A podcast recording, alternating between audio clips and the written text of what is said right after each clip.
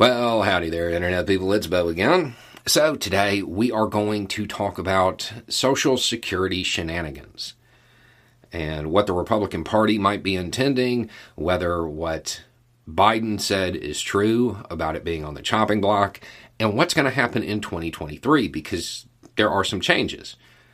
Okay, so first, the good news if Social Security is important to you.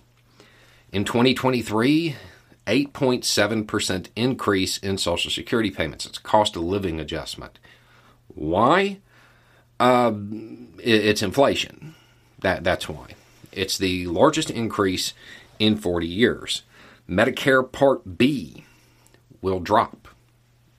Um, the premium, I want to say it's going to drop like five bucks a month, but it's the first time it's gone down in a decade. That's the good news. The bad news is the idea that Biden has put out there that Republicans wanted on the chopping block. Is that true? Well, I mean, it certainly seems like it. You have Rick Scott and Ron Johnson both saying they want to uh, switch it from mandatory to discretionary. They want to have to reauthorize it every year or every five years, depending on the political candidate. Um, now, they say it's to make sure the money's there. Which, sure, I mean, that totally matches up with their rhetoric, right? Not, not really. Um, the more likely reason is to eventually not reauthorize it, but in the meantime, use the reauthorization process as leverage to cut it, to cut payments, to trim the fat. If you are receiving Social Security, you know, that you paid into for your entire life, um, you're the fat by the way. That seems like the most likely reason to want to do it. Their rhetoric does not line up with what they're saying here. Bloomberg government had an interesting report saying, in part, Social Security and Medicare eligibility changes, spending caps, and safety net work requirements are among the top priorities for key House Republicans who want to use next year's debt limit deadline to extract concessions from Democrats.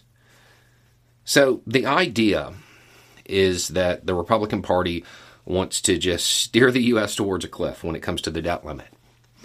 And if the Republican Party doesn't get its way, if the Democratic Party doesn't allow them to adjust entitlements, you know, stuff that you paid into your entire life, or safety net stuff, well, they'll just steer us right over the cliff.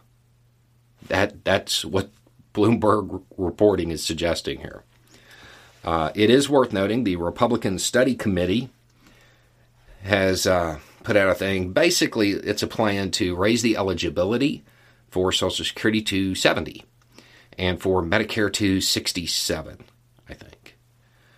Now, people uh, are kind of acting like this would never happen because there's a Democratic president. It's not necessarily the case. If the Republican Party has enough leverage because they have control of the House, they might be able to push it through. They might be able to attach it to something that must pass. They might be able to find some leverage to basically threaten to crash the entire economy if they don't get their way. Um, so I personally think that that, you know, I would like to say that no politician would. When you need mealtime inspiration, it's worth shopping Kroger, where you'll find over 30,000 mouthwatering choices that excite your inner foodie. And no matter what tasty choice you make, you'll enjoy our everyday low prices, plus extra ways to save, like digital coupons worth over $600 each week. You can also save up to $1 off per gallon at the pump with fuel points. More savings and more inspiring flavors make shopping Kroger worth it every time. Kroger, fresh for everyone. Fuel restrictions apply.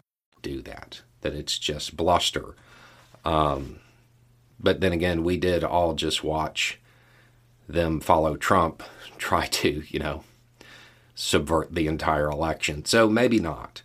It seems to me like this idea is a little bit out there, but given what we've seen from the Republican Party lately, we can't really put it past them either.